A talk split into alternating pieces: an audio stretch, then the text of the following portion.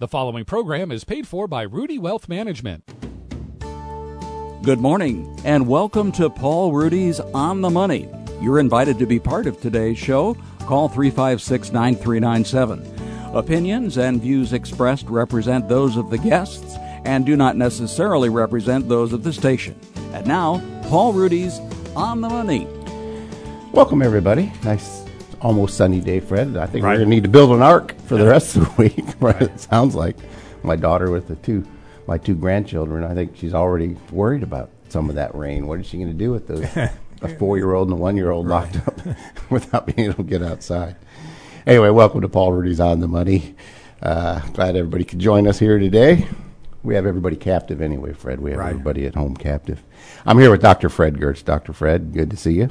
Now, this is our fourth time in uh, For I'm going to put David. Yeah. in quarantine. So. And I think, David, are you there? Yep, I'm here. Good. And I have certified financial planner professional and retirement income certified professional David Ruedi calling in because he's not tough enough, Fred, like us, or maybe he's smarter than us. you can call in with your questions at 217 356 9397 or text us on the Castle Heating and Cooling text line at 351 5357. It's important to recognize that past performance is not an indication of future results. You should not make any investment decisions without first consulting your own financial advisor and conducting your own research and due diligence. Well, we got a lot to cover today, Fred, but just uh, so my question is after looks like I don't think we still have as much unemployment as we did in the Great Depression. They they I've seen estimates that was pretty close to 25%, but the last one where they talk about this real unemployment rate and I take it that's people part-time that would like to ha- have full-time work and people that aren't looking for a job surged to 22.8%, uh, the worst since they've been keeping official records in 1948, outstripping the eff- effects of 1970s and 80s recessions, 9 11, Great Recession of 2007, 2009. Is this the worst unemployment scene? Pro- People alive right now may, well, anybody 30 or older might ever see in their Yeah, life. certainly the highest rate. I don't think it's the worst in terms of uh, uh, distress because uh, uh, we have all kinds of uh, supplementary programs that didn't exist back in the 30s and so on. And again, we're, this is an unusual situation, unlike anything that uh, we've had, because it's not a uh, the economy slowing down; it's the economy being turned off, and it happened almost instantaneously. And again, even the idea of a stimulus doesn't uh, mean very much right now because how can you stimulate when there's nothing to stimulate? Uh, the, the idea of giving people more money usually is that they they will spend that money and it will generate more activity. But when you're uh, constrained and not able to do that, then it sort of protects your balance sheet, but it doesn't do much for the economy right now. And I see they're talking about another second round of checks to, you know, the people Right. that got the stimulus checks, you know, the family members, the husband, wife, 500 per child. Uh, I think that's probably a wait and see, but they're obviously concerned that some states are much slower to open and, and the Right. problems that could cause. Well, also, the, it's a kind of uh, self fulfilling prophecy to the extent that you have uh, these kind of things available. It may, may it's less urgent to uh, go back to work if you're getting as much money as on uh, unemployment plus the supplementary benefits. So is one of these things where it's a good thing in, in, in the sense that it helps uh, people get through this crisis, but also makes them less eager to uh, get Right. back in the fray.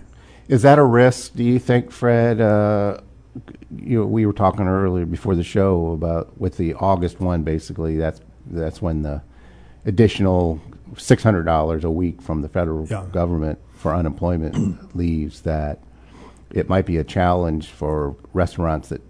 If we open up, but when they do open up, so they are opening up in some states. Uh, a lot of people have to take a pay cut to go back to work. Right, but that will probably end eventually. So again, it probably will slow getting back, but it's not going to stop it. Again, uh, there, there's always a discussion: is going to be a V-shaped, or now it's, it's supposedly a uh, uh, kind of a L with an upward slope on the on the downside. So uh, I think we, we expect things are going to get better, but again, uh, it's unusual, and we haven't had the experience of, of dealing with a shutdown. Well, and and in the stock market, I think it's defying. It seems paradoxical that you know on the day we had maybe one of the worst prints for unemployment rate and other bad news. You know, the stock market was up 300 points, and you mentioned to me last week. I said, "Hey, you kind of get a, if you if you got your feelings hurt Yeah. back on uh, March 23rd when your portfolio might have your stock part portion of your portfolio might then been down 30 to 40 percent. If that triggered alarm and really stress uh, to a person, uh, I suggested, "Hey, uh, the market's rebounded quite a bit, and we're going to talk more about that. You know how it's kind of two or three different markets in there, but it's safe to say the broad uh, U.S. stock market is certainly, uh, might even say the broad global market, uh, has come back and made up a lot of that loss. It was one of the best after the worst March, maybe ever. I can't remember, you know, all the markets in turmoil shows, but then we go one of the best April months uh, in many decades. Um, we still have that get out of jail free card, and I think people would be wise to exercise it. And if they were really stressed because they had so much in their stock portfolio, maybe more than they realized that maybe they should have, think about that now. Look at your portfolio and make a permanent change if you're going to do that. This isn't one where we're going to get on three weeks from now and say, okay, now go back. this is just have a realistic view of what you can handle when uh, the bad stuff hits the Yeah. fan. The other, uh, I, I've been saying this for years now, but uh, th- that all downturns don't bounce back in a month or two months or six weeks or whatever. And this is a case where there has been a tremendous bounce back, but in, there are times when it takes years to get back. So you have to build that into your calculations. But again, if people held fast now, they're in pretty good shape. And if they rebalance, they're even better. And we've been writing columns in the News Gazette uh, on Sundays, the boys and I. And the one I covered was, you know, how kind of staying in your seat during this turmoil has really paid off. It was kind of also a theme of just incredibly how difficult it is to time markets. And so, you know, when we look at a long term historical compounded annual return for the broad U.S. market, let's just say somewhere around 10%. I think that's fair. Uh, it's but it, that's on average. Uh, rarely looks average, and you know we were having two three day period bursts that were up ten percent, and that's kind of what the stock market does. It it it, it makes so mu- much of its lifetime returns in sudden bursts. It's too easy to miss those sudden bursts, and, and a lot of times you, you'll never see those prices again in your life. And that- now that's it's not, one a of the matter, risks. it's not a matter of uh, getting the right month; it's getting the right day, which Right. is even tougher. I think so. Well, uh, go ahead, Dave. I was going to say that's why I've seen this uh, from a number of different places where they've looked at, you know, the average return of maybe something like the S and P 500 index, and then they show, you know, the average return if you miss just the single best day, and it will drop like two percentage points for a you know a 10 or 15 year period, and it's like if you miss the 10 best days over that period, it goes down to a return like you know treasury bills or something. And i can't remember the exact numbers off the top of my head but it's it's really extreme if you miss just a handful of the best days. And i think that seems almost like crazy to people. But then when you see periods like you know a few of those days in march you can see how well yeah when you miss a couple days that are positive 10% that that's going to have a huge impact on your long-term compounded return It's also uh, the the long term trend is upward because you could probably also do a study if you uh, got out for the you know five worst days you you Sure. do pretty well. But the fact is, over the long run, Yeah. there are more good days than bad days. Yeah, you, you literally have your the odds. You are the casino when it comes to being a lifetime owner of the great companies of America and the world. You have a slight upward bias on a day to day basis, and it you know gives you a small edge over time that compounds. And I think that's that's the magic of it. But you know, it, it, there were a lot of people who were stressed out back in March, uh, the third week of March. That's for sure. And Yeah, we and were, every time it's different. You know, last time it was the you know financial system was falling apart. This time it's uh, one we haven't even uh, dealt with before. So uh, there's always going to be a surprise. And this was really a surprise because uh, no one thought about it before uh, February probably of this year. Yeah, and I always think it's interesting because every time I hear, you know, yeah, but we haven't ha- seen anything like this before. I kind of take that into two bites.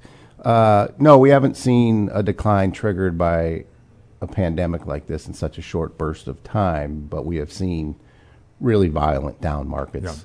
Uh, before. So it's kind of like, yeah, the triggers are always different, but kind of the market reaction. But Fred, how can a stock market, the Nasdaq, which is the high tech companies, are only seven, six or seven percent from their all time highs? It's as if, I mean, that's a normal run of the mill correction being down seven percent. You've talked about this a lot. I think so many people will say, well, how could the market be going up when we have the worst print for unemployment ever? And you've always talked about how it discounts it out Yeah, into the it's future. forward looking. And again, uh, uh, usually it's the other way around where it maybe overreacts. This may be uh, be a case of underreacting, but the the basic driver of the stock market is expected future profits. And uh, again, uh, say uh, you're you're investing for a 20 or 30 or 40 year horizon, and you say, okay, the next three months are going to be really bad. That's going to have a downward impact, but it's not going to be a proportional impact. So if the market goes down by 20, I mean, if we have all the, all these problems. Uh, again, the, the economy is going down, but probably in the long term, the uh, expected profits aren't declining as, as much. So again, there's there's some stability, but there's no rule. This is not a law of, of nature that people have to do that. And some pe- sometimes there obviously are overreactions, and sometimes maybe underreactions. And in, in particularly when it comes to employment data, it's always looking in the past at Right. the last two or four weeks. And I think it would be a really strange market dynamic if everybody knew something was going to happen, and then when it happened, it had a really negative Well, also reaction. it's really different because uh, usually unemployment results from businesses not doing well and and the economy uh, having some uh, inherent problems. This is the case where the the uh, economy was doing fine and we, we turned off the switch and people were out of work. So it's not not quite the same kind of unemployment. Yeah, there's a lot that goes into this. Econ- economics is really, I think, just the economy is really people, and it's really Yeah. uh, com- complex in how the ripple effects uh, ripple throughout. We're going to go to Alan on line two. Alan has a question about printed money. Yes, Alan. Hey, Paul, how you doing? I'm doing fine. Good. Um, I wish I could take credit for coming up with this question, but I can't. Uh, but I'll repeat it to you. Uh, the deficit has grown from what was it, four trillion in the early 2000s. Now we're up to 25 trillion. If creating all this money doesn't make any difference, why do we still pay taxes? Well, that's a good uh, a good question. I think your numbers are quite right. The, Talk about debt, maybe. yeah, debt, but the uh, uh, we were running a trillion dollar deficit in good times, and now we're uh, increased that maybe three or four fold. So we're running uh, four trillion. So you're you're really right that uh, it seems like it's a, a money machine, and, and there's no consequences in terms of inflation. But the uh, kind of the long-term iron law is eventually, if you do that, there will be inflationary pressure. We've been in a situation where that, that hasn't come to pass, but it doesn't mean that the, the problem has, has gone away. So again, the, the argument now is, in the short run, we have uh, all kinds of uh, downward uh, pressure on the economy. There's very little danger of inflation, and we can basically get away with it for a while. But the question is uh, how long, and, and the answer is not forever. But it could be quite long. I mean, if people are Right. thinking that by next year or the year after we're going to have, you know, hot, sky high inflation, Yeah. that's not what you're talking about. You're saying, you know, we don't know if this is 10 years, 20, or 40 years. Well, it's been a long time now. It's up. been we've had a um, unusual situation for uh, over the last uh, almost 40 years now. We've had uh, declining inflation and uh, hitting around uh, uh, close to one to two percent the last several years. And, and unlike the past, the Fed has been worried about getting inflation back up to two percent as opposed to keeping inflation below six percent. So we have a margin of error right now, but that that margin of error is not going to be available forever, but it may be for several years. And at the same time, one of the lowest, if not the lowest cost to finance the debt Right. uh, ever. And then uh, we talked a little bit about this last show, you know, the, the kind of a similar theme, uh, you know, during the war years, World War II, uh, where we had huge deficits. Uh, and then we ended up with high debt to GDP. And then, you know, uh, by the 1980s, basically, it, we went from a huge concern in the 40s to, hey, maybe it's not even a big deal. We're at Right. 20, 25% debt. But again, uh, I mean, uh, uh, you always have to have a, a, a long term and slightly negative view. It can't go on forever. Of course. Okay, as, as Alan said, uh, if if this were the case, we simply say, who cares about taxes? We'll just uh, finance it with uh, with borrowing. But again, that can't go on forever. And, and part of the way the last time we grew out of this debt, mountain of debt, was we grew the econ- economy in such a way that even though we were producing deficits, the growth of the com- economy on a nominal side the was times, bigger. Yeah, the, the, after World War II, uh, the economy grew really rapidly for 30 years, so that reduced the uh, uh, debt to GDP ratio. And then we had a, a, a, unusual kind of time in the 90s when we had a, a, big reduction in the in the deficit, not necessarily the debt, but uh, whether that will come back again or not really is uh, uncertain. I think Dave's getting these questions too a lot from frequently about inflation and what are we going to do about inflation. Yeah. And my response is always, well, right now I'm pretty sure the Federal Reserve Board's more worried about deflation yeah. than anything. Uh, and and deflation is a bigger de- is it a bigger deal? Deflation than inflation is it harder to, to treat? Well, it's harder in the sense that it limits monetary policy. Uh, one of the uh, arms of uh, of uh, one of the instruments the federal government has, aside from spending more or taxing less, is to uh, change the money supply, lower the interest rate. So again, if you're down to zero, uh, uh they used to talk about a zero, uh, zero as a lower bound, but now people are talking about actually having negative interest rates. But that can't happen very easily as long as people have cash. So uh, they're, they're, it hinders the the ability or, or reduces the ability of the Federal Reserve to take care of the economy. Yeah, and it's a, it's kind of deflation's kind of a vicious death spiral, right? Yeah. You know, as things get worse, things get worse, right? And then, but, but the question now is how who's going to go in and borrow? If you could borrow money at one or two percent, you're probably still not going to build a new factory right now because of the uncertainty. So again, uh, stimulate the economy through uh, lower interest rates is not very uh, very uh, effective right now. And I know the super wealthy are excited about the low interest rates because within their trusts they can do that borrowing at around a half percent, you know, right. kind of intra family. Right. Uh, but for people who are living off, you know, the, the oh, we're regular people. But people who are living off their CDs, they're probably going to have to. Yeah, uh, that's a that's been a problem now for about ten or twelve years, and um, of course, I've been at this almost four decades, and I, on the front end of my career, of course, it wasn't unusual to see 10% CDs, 8% CDs. The 10% were a little out of were stretched through the savings and loan crisis, and those went away, and some of them even had yeah. their rates reduced after the fact. But you know, we always think of if early in my career, it was a, it was long enough ago where when the average person retired, you know, their life expectancy wasn't as long, and putting your money in CDs really work, but that that's not working any longer. But the point it got me thinking at one time was, you know, this idea of what is safe and what is not safe from an investment standpoint. If you're living off your income eh, producing investments, and your income producing investments pr- pr- are returning ninety percent of the yield they did 10 and 20 years ago. I mean, it, that is a, it's just a different type of risk. It's, right. Nothing is risk free, is it? Mm. No, in those days too, you had a higher inflation rate, so you could get a uh, CD for 10 to 12 percent in the early 1980s, but you were dealing with uh, close to the same rate of inflation, so the real rate was close to zero in those days too. And that's becoming kind of kind of a dilemma for retirees, for example, because uh, everything they've learned about it perhaps doesn't yeah. work any longer. But also, it's, it's a dilemma, but also a kind of challenge because there are people around who will give them options that uh, are purport to get around it. By, for example, high dividend stocks, sure. things of that sort, which may be a good idea, but they're not a magic solution to the the problem. Yeah, or you'll see uh, index linked annuities uh, that people sell that you know yeah. purport to give you the return of the stock market without any of the risk, and there's just all kinds of garbage out there that that uh, you know yeah. that do sound too good to be but true. But even even the non garbage, I mean, uh, buying high dividend stocks is not necessarily a bad idea, but it's not a a way of getting it's around not a CD, of, yeah, uh, or junk bonds for that matter. Yeah. You could say, well, just just in, just decrease the quality of the bonds I buy, and they'll pay me higher interest rates. Right. Oddly enough, a few months ago, there wasn't that big of a difference between what we call junk bonds and just regular straight corporate bonds. But there's a that that gap is really wide right now. It, it got really wide, but. And so now, for think about retirees, that's not going to really work any longer. And so this gets into this theme of maybe this is why the stock market's also going up.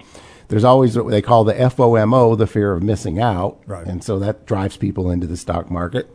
and then when interest rates are essentially around zero, it becomes there is nothing alternative. Tina, they call it. Right. There is nothing alternatively to go for. Also, it may, may make people appreciate their Social Security more than they have in the past because it's it's there and it's sure.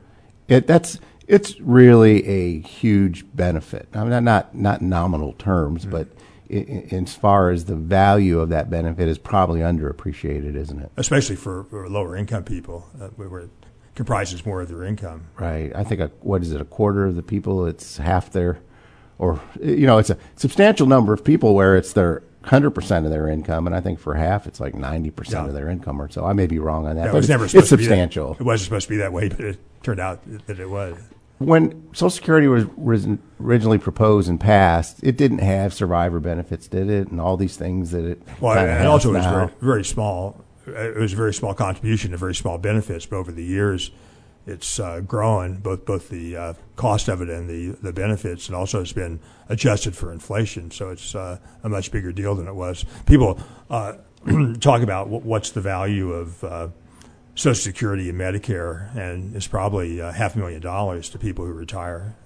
And you know, so often people read, and Dave, you hear this particularly from younger clients that they, a lot of people don't think it's going to be there. The system's broken. You, there's a lot of people that fearmonger on this, and you know, it's just not going to be there for me. Yeah. Uh, even people that are retiring today are concerned about what it's going to look like, and that's probably that fear is probably overstated, isn't it? I think it's overstated in the sense of uh, running out of money. It's probably not going to happen. There is a kind of fail-safe uh, device where if the revenues fall short of the benefits, then benefits are reduced. But every time that becomes even a remote possibility, they figure out a way to deal with it. I think the more uh, uh, the more uh, I guess uh, potentially uh, dangerous situation is for higher income people. I think it's more likely that uh, Social Security will end up being more means tested, and, and higher income people may not get as much as they they expect. That's already happened. And they can add, just add a bend point, another Yeah. bend point that says you get less of your last, Yeah. you know, 25% of your earnings and yeah. things like that. and that. Medicare is the same way. The Medicare now is. Uh, uh, based on your adjusted gross yeah, so income. I'm, I- I'm not sure that I'm not spending more for Medicare than I would for buying a, a policy on on the open market. and there's other moves they could, and I think they will. They'll push retirement, maybe full retirement to maybe 70 at some point. Right. That will have, Right. uh, that can extend it for quite a long time. But the idea while. of They- simply not waking up someday and the check's not in the mail or the deposit's not in the bank account is not going to happen, though. I've always run this calculation. It's probably the wrong calculation. I say, well, what would it take in Treasury inflation protected securities per, to produce 1500 or twenty five hundred dollars a month, and that becomes millions of dollars, Yeah. especially at the low rates. Probably not a fair way to look at it. It's probably a life annuities, probably if you wanted to value. I think that people have talked about a, of several hundred thousand dollars just for the income part and another uh, couple or three hundred thousand dollars for the medical care part. Yeah, so it's a it's a it's a big benefit, and and you know again, depending on how much of your retirement income is coming from your investments versus Social Security, you know uh, it, it you know people where uh, for higher earners where Social Security might replace a third of your income needs or maybe 40 50 percent well then the other 50 percent or 60 percent is coming from your investment portfolio that, as it turns out, can't be just invested in pure CDs. We have to probably go buy some, you know, some partial ownership in the great companies of America and the world. And now, suddenly, they have to ride through periods. It's it's not. Uh, Bill Sharpe, uh, who was a Nobel Prize winner, uh, called retirement planning. You know, trying to figure out how to how much money I can spend safely. Those type of issue is the nastiest prob- problem in finance. Yeah, uh, and also before the crisis, uh, a lot of organizations were turning their attention to that. Uh, TIA, CREF, and a lot of pension funds were talking about not how do you accumulate, but how do you use the accumulation once you, you come close to retirement. I've written a new program since this coronavirus. So I, I got, got a, a coronavirus. Uh, kind of an all new way to think about it. It's not so much an all new way to think about it, an all new way to approach it as far as to make it usable. Yeah. Uh, is like what's a sensible withdrawal rate over time, and uh, Yeah. There's also going to be a new program at SURS, which uh, has been deferred because of the problem that, where people have an option. That, that there are two options at uh, at SURS. One is to have a, a traditional defined benefit plan. The other is a self-managed plan, more like a, a, a um, 401k. but the problem was it was it was very difficult to uh, take the money out because annuitization uh, gave you not a very good deal. So now Right. there's going to be a combination of insurance and things to provide you some degree of, of certainty and some uh, uh, fairly uh, decent returns as well. Well, that's good. I mean, that's it's been needed. Uh, it's it's it's a very difficult environment for people. Uh, I think a lot of people that attempted to do it on their own the last ten years prior to this year was kind of easy, and I could it was Yeah. probably seem like a reasonable thing to do. I think a lot of those people Mm-hmm. are suddenly woke up and recognized that oh maybe I don't know what it is. Right. uh, And also, as far as uh, doing it yourself. Yeah, right now we were talking about insurance companies, but uh, annuities are not necessarily a very good uh, option. So people, for the most part, have to self-annuitize. They have to do it themselves rather than go out and buy an annuity contract. Yeah, well, you're right. Uh, of course, uh, it's always interesting when uh, major companies, or not always major companies, but they tend to be larger companies. Uh, they'll say you can have this bucket of money, or you could have this pension income stream for life, and it's not. Well, I'll have half and half. It's always one or the other. Yeah. And I try to tell people, well, it's not really necessarily that way. Now, I'm not talking about the university. That's a different deal. I'm talking about private pensions that are tend to be fixed payments. So if it's 1200 a month today, it's Yeah. 1200 a month 10 years from now. Uh, that if if they were kind of a, a tweener, someone who said, "I wish I could," but they won't let me do half and half. Say, well, you could go take half of your money and put it into a, a lifetime annuity and do that, and you could do that pretty inexpensively at places like Im- immediateannuities.com is a place Right. to look if you want to price how much would it cost for every hundred dollars of lifetime Right. income I want at my age or a joint beneficiary, but um, that this is gonna this is gonna settle. I think this. I think the market retreat, while it was sharp and scary, I wonder if there isn't a false sense of the worst is over, and I'm Right. I'm not convinced, though I don't know. So I at least I readily admit I really don't know, and I don't think anybody knows. But there's something nagging at me after 36 years that said, in some ways, this is too easy. If if if it's just a V recovery, which we've never had a V stock market Right. recovery after a 30 percent decline. Right. Maybe this would be the first one. There's always the first one. Yeah, I, I mean there are two different worries. One is uh, worrying about your portfolio. The other is worrying about the economy. And right now, uh, there seems to be more worry about the uh, the economy than it does uh, uh, equity prices. But again, as we talked about, equity prices are not a, a sure thing. So it, if if things turn out to be less optimistic than we think in terms of the recovery, then that's going to have an impact on the on the stock market. And David, from a client reaction, you're on the front end of it. Um, what's your sense of where people's heads are at right now, as far as uh, how they view uh, just their overall retirement uh, related to their investments? Uh, is the concern seem like it's completely gone away compared to where it was on the 23rd of March?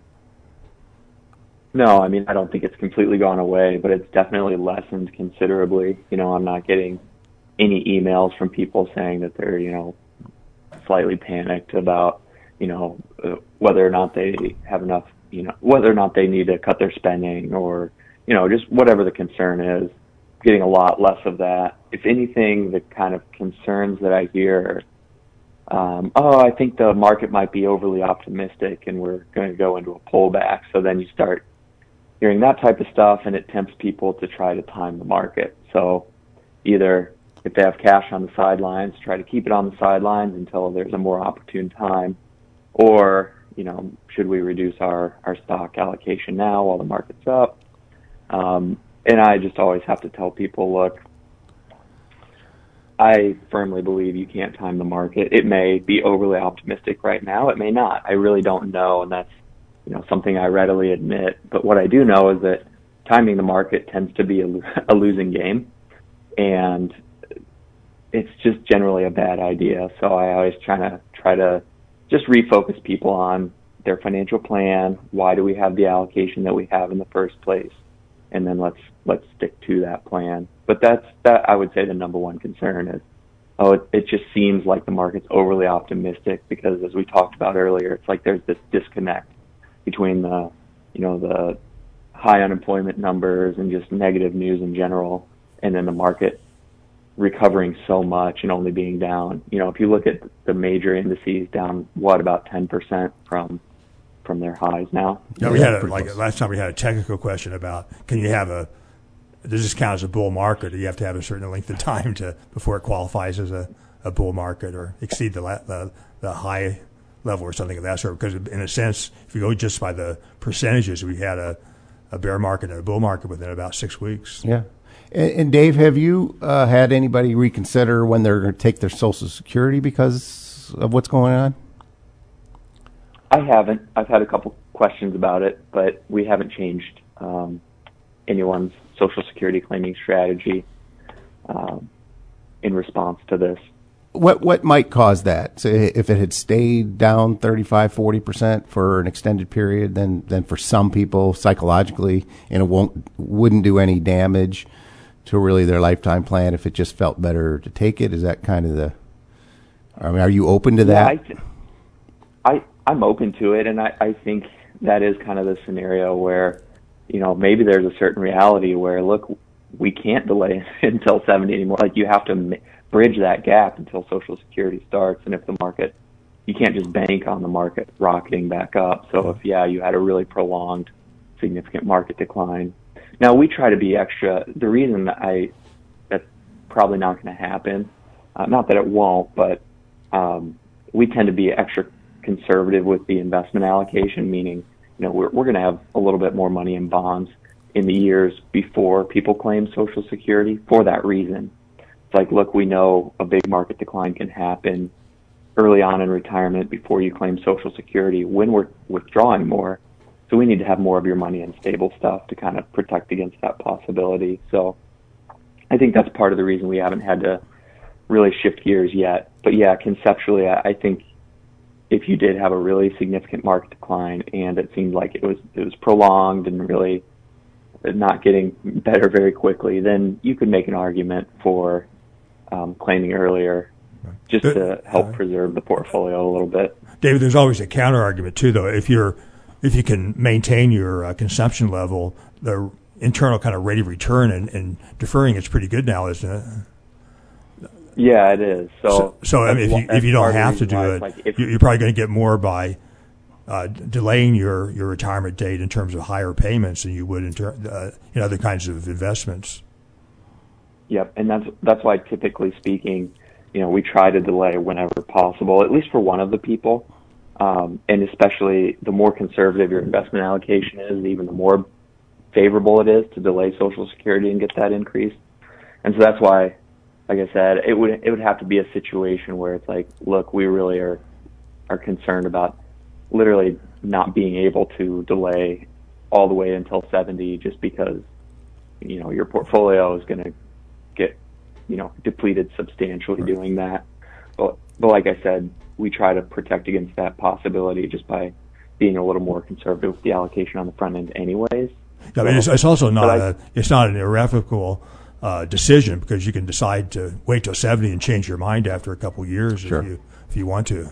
exactly yep. It's it's one of those things, Fred, where you know we, you know, we try to pull teeth if we have to, not for them not to take it at sixty two or sixty three or Yeah. sixty four. It's they're a few years into retirement, maybe they're sixty five and they were planning on taking it at 66 and a half and it's like okay now the trade-offs from the psychological war department trying to you know c- uh, call a truce between the panic and the optimal portfolio strategy is close enough where sometimes you can allow for that to happen. It's just one of those little safety measures that we always options we keep in our back pocket and we talk about on the front end. But one of the things we've really instituted, just based on some of the research I've done over the last couple of years, is try to be much more conservative on the front end of retirement, particularly as people are delaying. The further out they're contemplating delaying, the more conservative we are on that front end. And people have some options now with the, uh, uh, the, the uh, I guess, holiday from the uh, required minimum distribution. So people have options of either taking it out for their own use or putting it into a, uh Roth IRA or lots of things. And why isn't it we can't have some, you know, why is it we can't take some at 64 and then say like half? Yeah. I'm not suggesting it would even be a smart strategy, but Yeah. I, I don't know why it seems like so many of our choices in life that we're forced to make are binary. You either Right. do, you either delay or you don't. Right. uh, it's like a mortgage. You're either a 30 year or you're a 15, or you're a variable or you're a fixed. Uh, it would strike me with financial engineering could do that in a weekend. A couple of smart guys could say, "Oh yeah, we could uh, a new program, and you could take if you want to, if it makes you feel better to take uh, half of your Social Security at 64 and then the rest at 70." Sure. Uh, that would seem to be Now, there's a strong argument too for having a, a kind of hybrid system of a, a combination of a defined benefit to to maintain a, a secure low level of, of income, and then having the uh, uh, defined benefit on top, defined contribution on top of that to Right. give people the options. But again, it's difficult to do. So, Yeah, people just aren't all that attracted to it. I, there's a lot well, of like smart. uh, uh, the same thing you're talking about. Uh, uh, with the uh, state university's retirement system right now, it's kind of all or nothing. You either go into the defined benefit, which uh, locks you into a certain path, or uh, defined contribution, which have all kinds of choices, but all, all, all kinds of challenges as well. So maybe uh, you know half of one, half of the other would be a, a preferable situation, but we can't really make that change easily. yeah, we could sit around and dream about it, but it's Right. it's it, it would seem to me if somebody thought of it and said, you know what, that's that's a reasonable strategy from a engineering standpoint. Yeah. It should be doable. It's just maybe there's no will to do it, or maybe maybe it's maybe it's not even sensible. I don't know. I know one thing I noticed that because a few people wondered why they weren't getting their, uh, I call it a coronavirus check, the stimulus check. I, I read an article the other day. it says if you haven't received your coronavirus check, it's such a long word. It always gives me trouble when I look at it. And you receive supplemental Social Security uh, benefits. Here's some good news: your payment should arrive this week. You'll get your stimulus payment in the same way you receive your monthly benefit, but there's uh, benefit, but there's one exception. If you get it nor instead of direct, if you get it direct deposit, you're going to get it, I guess May 13th. But if you normally get your check, your SSI check, uh, then by a physical check, Yeah. then you should get that by a paper check by Friday, May 15th. Uh, you, get a note from uh, President Trump too, don't you? I think he signed it. Yeah. I think he signed it. I think that that's pretty good. So uh, it's been interesting. I noticed that you know we're hearing about it's. I can't figure all this out. We're hearing about meat shortages and all these things, but yet now I notice the U.S. is going to start. They're rolling out a program to purchase three billion of dairy, meat, and produce from farmers and ranchers next week. Um, it's it's weird to where it's weird to hear about shortages and then farmers Yeah. dumping food, but I think Well, we're talking about a- different types of foods. Well, also it's uh, a question of uh, like in the depression, there were you know people starving, and there were uh, farmers dumping their milk into uh, creeks. So it, it may be just a disconnect between the, uh, the two sides of the market here. I know, like in in I remember Belgium or Holland, they're they're throwing away tons of potatoes because they can't figure out a way to get them to McDonald's, or McDonald's isn't selling enough potatoes. Yeah, I mean, think how tough that business is—the food business and the and the Well, you the- hospitality business. Well, it shows the, the all the way going back to Adam Smith how how uh, complicated the market is in a kind of decentralized way, and uh, normally you don't have to figure out will it be uh, you know if I want to buy potatoes, you don't have to figure out in advance. Uh, I need to two weeks from now I'll get some potatoes. You just go to the store and buy it. Right. When things are uh, interfered with like this, it, it creates a different kind of situation. I suspect it's logistics. You know, if I'm going to fill up a truck and send it, you know, 300 miles or 500 Yeah. miles, I could fill it up with toilet paper or or products that are heavier and I make a lot higher margin on. I think this whole distribution chain has been uh, disrupted. I, I know the minute I started hearing about uh, meat shortages, Yeah. you know, I went to Sam's and. Yeah. I wouldn't say I hoarded. I tried to be reasonable Yeah. about it, but I try to get on the front end of those things. it seems to be Not because there's. I think there's really going to be a shortage. I think it's because Well, of the psychology No, of it. I saw a sign when I went into Schnucks that said we have eggs, so eggs must be For a while, they were they, butter. I went to Sam's. Not that people listening really care about my grocery shopping, but I thought it was odd that I couldn't buy butter. I mean, Yeah. Guns and butter, Fred. That's what we stayed- all I heard about in Plus economics it- 101 or guns and butter. and it stays forever. So yeah, yeah. so, David, I want you to just briefly mention uh, because some universities and school systems have been issuing refunds, partial refunds, and there's some stickiness if you had used a 529 plan to pay some of those fees. Can you just give just give people a general, just so they're aware that there is this issue out there about how to avoid tax penalties on college refunds?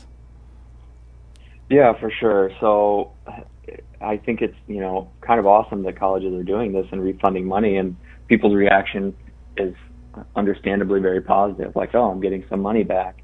Um, but if you had used money from a 529 plan to pay some of those college expenses, and then you get a refund from that institution, that can be considered.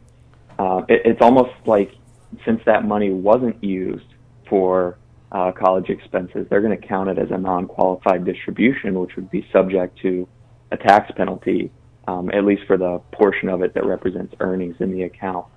And so to avoid that, what you're going to want to do is either if you have other education expenses you can use that money for, you can obviously do that. Um, but I think that the simple solution is you can move it back into your 529 plan. So if you if you contribute that same amount to your 529 plan within 60 days, you can avoid having that um, avoid the taxes and penalty on that that refund. So I think that's just the main thing to be be on watch for because I think a lot of people might get that refund and not even think about those potential consequences. Um, and I, I think it's you, you know you don't want to be blindsided by anything. So for the people who are in that boat, I think it's worth doing some research and potentially um, contributing that money back into a 529 plan. David, do you have to uh, go through a special process or just put it back in the plan? Because usually when you put money in a plan, it's not it's not a, a redeposit; it's new money. So how would they? How would uh, anyone know the difference? Yeah, you know, I'm not 100% sure on that, to be honest. I have anything I've read hasn't specifically stated it. Just said, you know, you have to deposit the refund back into the account within 60 days. So it hasn't specified kind of the, the operational side of it if you have to do anything special. Yeah, I don't people know. Might, might want to check with the, uh, the, the, the plan itself when they do it, just to uh, make sure there there's no special. Make sure it's coded right. Yeah, yeah that might yeah. make some sense. And Dave, when new clients, and we do have new clients coming in, I think there's always it's, I've told the boys bear after bear markets and difficult times we tend to do more we tend to pick up clients because I think this money gets more more money in movement. People either find out if they had an advisor he or she was a knucklehead and now they now it was verified or they were doing it on their own. In some cases, the people are coming to us uh, were doing it on their own, decided maybe that's not what they wanted to do, and they want to make somebody else responsible for those decisions. But there always comes a question with new money of, okay, uh, so Dave, you're telling me we need to be 50% stocks and 50% bonds. Do we do it all today? How are you handling it in this environment? I kind of walk them through the pros and cons of, of a few different approaches. So I think I'm getting that question more often now than ever, just because people are worried, like I said earlier, that the market's overly optimistic, that things are going to get worse. We're going to have, you know, the second shoe is going to drop.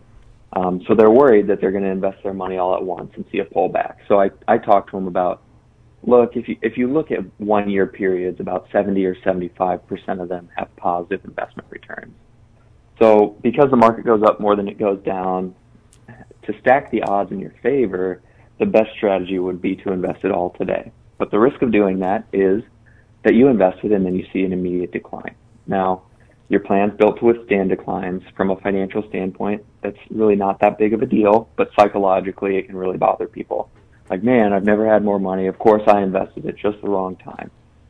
So I say, okay, well, you go to the opposite extreme, which a lot of people want to do right now, which is, well, let's just wait.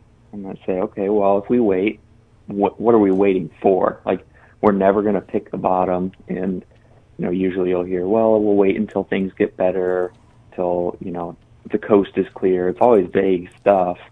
Um, and I talk to them about how look when things look better, the market's already going to be higher than it is today.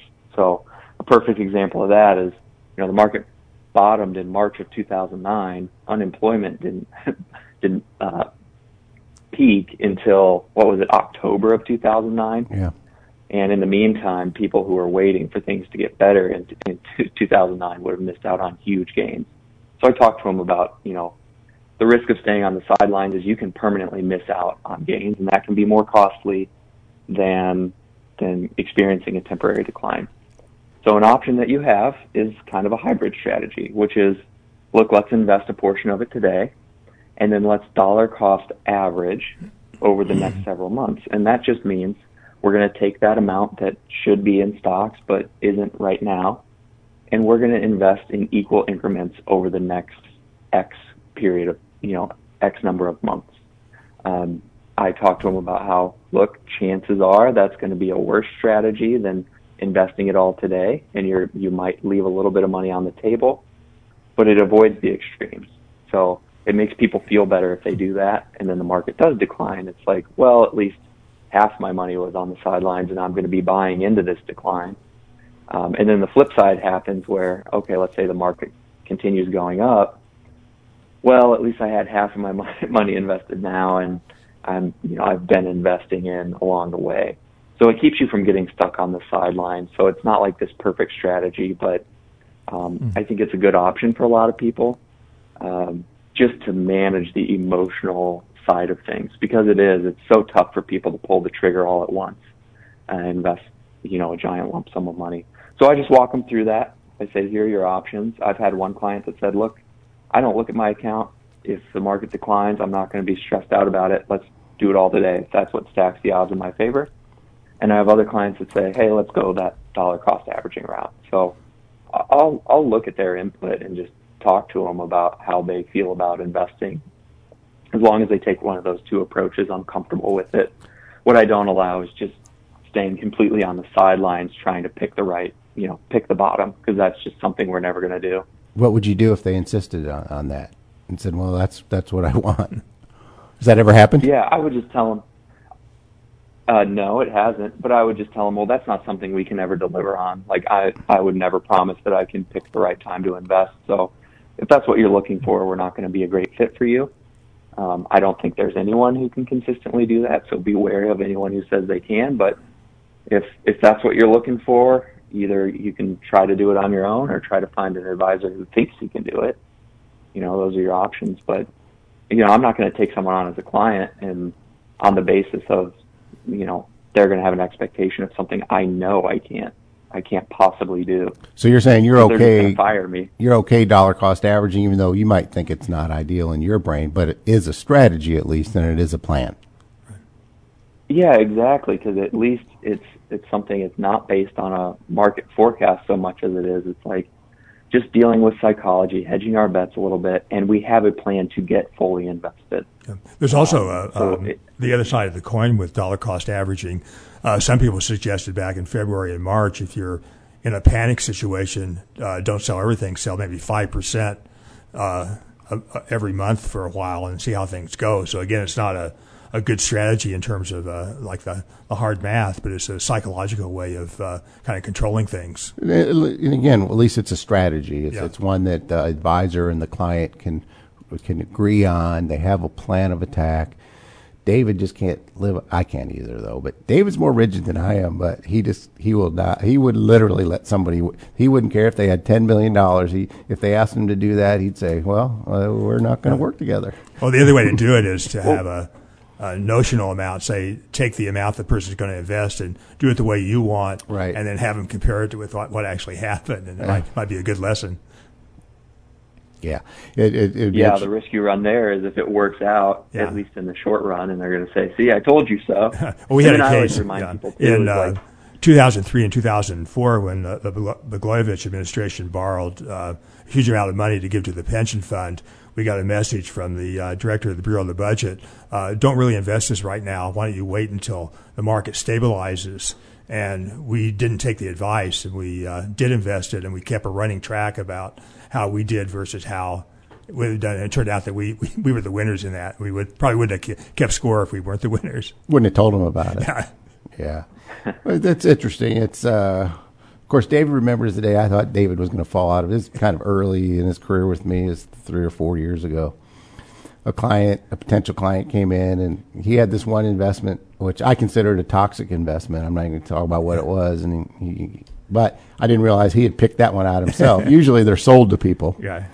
And I said, "Oh," I go, "Well, we'll still need to get rid of that." He said, "Well, what if I don't want to?" I said, then I guess you and I won't work together. Just like that. Right. I thought David was going to fall out of his chair. Right. I think he liked it though. Yeah. That's where David gets Well, it because from. I mean, if you start a relationship based on something you know you can't deliver, eventually they're just going to leave anyways because you're you're not going to meet their expectations. So it's like it's pointless to even take them on as a client. You're just adding aggravation to your life. Yeah, in other words, you're Yeah, not going to knowingly, d- d- you know, do something that deserves a client Yeah, in, on the front in end. the uh, pension world, we have um, uh, advisors, outside advisors, two kinds of advisors. One advisor say, will say you can do anything you want as long as it's not totally crazy, and the other will actually give you a plan. So if you shop for advisors, you can get almost anything you want. And finally, I noticed that the self-employed and gig workers in Illinois are now going to be able to get unemployment. Fred, there's a new pandemic unemployment assistance program. Thought they were going to call it PPP Yeah. there for a while. I guess it's going to allow gig workers, which I never really thought about what gig workers meant. I always felt like gigabyte, but I don't think it's Yeah. like it's like here's my gig. Yeah, here's a, a Uh, massage uh, therapist yes, or a, uh, independent. driver. Yep, independent contractors who are self-employed finally receive can finally receive uh, unemployment benefits. But here's what's odd: the state figured out how to fix its computers, but Yeah. now Illinois is telling these workers first you apply for regular un- regular unemployment benefits, let the system deny them, and then reapply under this new assistance program. You may also uh, people who haven't been diligent about reporting all of their income may suffer a, a shock now because I don't think you can get unemployment for the income you didn't report as uh, as taxable income. You mean people And, actually have um, two sets one- of books, Fred? Go ahead, Dave. One one last thing on that too. They did state that they will backdate the benefits. So that was one of the things I had a question about earlier on. Um, so they'll backdate the benefits to the first week um, of your unemployment, essentially, because you know theoretically you should have been able to get it, you just couldn't because there wasn't a way for people to apply. So That's good That's just nice that they're being fair there. Yeah, Fred. Well, in the next 30 seconds or so, I, I tell you, I, I don't know why I feel like there's another bad shoe to drop. And I'm usually the opposite. I'm the incurable optimist, but I feel like there's this other shoe to drop. Well, that's the way I guess you should be. It's uh, the market's 50-50. I- I I, mean, maybe, maybe 52-48, but Yeah. It's just, uh, Yeah. it seems like we should be more worried than maybe Right. people are, and things ought to be but worse. maybe Well, there'll be there may be a, a stronger recovery than we expect. And I think we need to move in that direction. I hope so. Well, And thank- other- go ahead, Dave. I'm, I'm, I'm done. Uh, we're going to wrap it up. Thanks for listening to Paul Ruedi's On the Money radio show. I had David Ruedi, certified financial planner professional, and Dr. Fred Giertz with me. Thanks, guys. We'll see you in two weeks. Join us for the second and fourth Tuesday of each month for Paul Ruedi's On the Money. Views expressed represent those of the guests and do not necessarily represent those of the station. This is News Talk 1400, WDWS, Champaign Urbana.